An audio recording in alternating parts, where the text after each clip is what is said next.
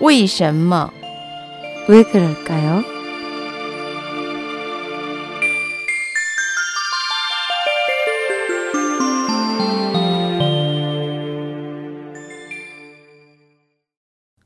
왜 그럴까요?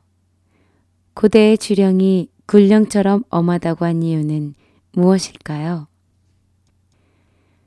중국 전통 명절에는 축하주를 마시는 경우가 많습니다.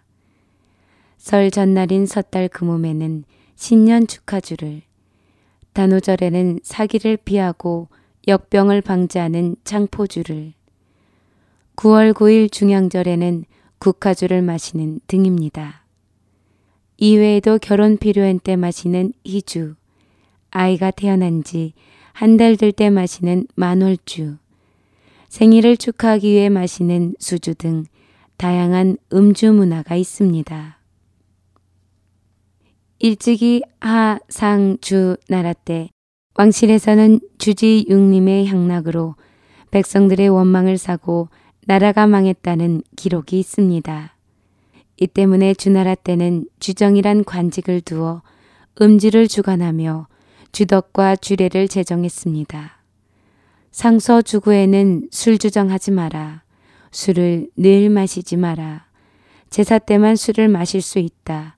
라는 등의 주덕에 관한 기록이 있는데 특히 무리를 지어 술을 마시는 것을 엄격히 금지했습니다.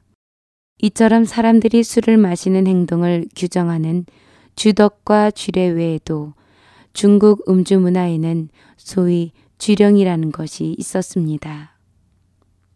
주령이란 고대 연애 중에서 술을 마실 때 흥을 돋우기 위해 하던 유의로서 지정된 한 사람이 명령을 내리면 모든 사람이 따라하는 것으로 돌아가면서 시나 글을 짓거나 하며 게임에 지거나 지시를 위반한 사람에게는 벌주를 내리는 놀이입니다.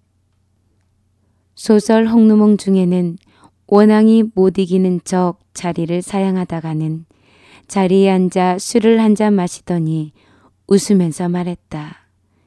주령은 굴령처럼 엄하다고 했으니 귀천을 막론하고 오직 제가 주인입니다. 제 말을 어기면 벌을 받아야 합니다. 라고 말하는 대목이 나옵니다. 그렇다면 원앙은 왜 여기서 주령이 굴령처럼 엄하다고 말했을까요? 주령이란 말의 어원은 주나라의 주간 제도에서 찾을 수 있으며 수나라와 당나라 시대에 성행해 왕공 귀족과 문인 아사로부터 점차 민간에까지 전해져 일종의 문화로 형성되었습니다. 당시에도 주령이 자주 등장합니다.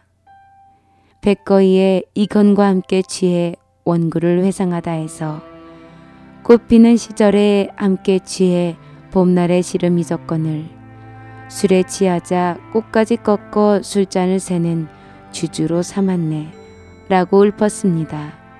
여기서 꽃가지로 세면서 여러 잔을 마시는 것이 바로 벌주에 해당합니다.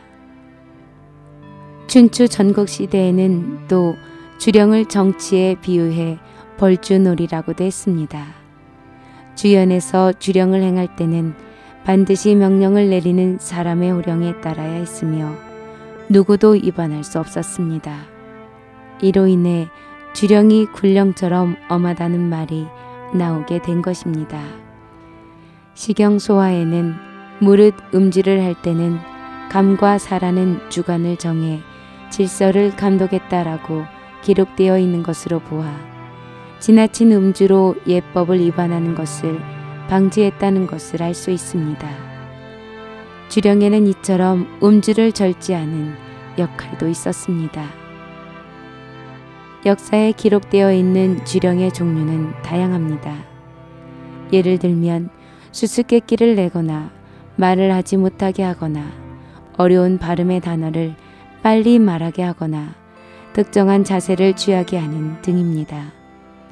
음주에서 주령을 시행하는 사람은 반드시 기지가 민첩하고 어느 정도 문학적인 재능이 있어야 했으며 주령의 내용은 위로는 천문에서 아래로는 지리에 이르기까지 시, 사, 곡, 부 등 포함하지 않는 것이 없었습니다. 중국 전통의 주령은 지극히 다채로운 음주놀이이자 예술의 일종이었던 것입니다.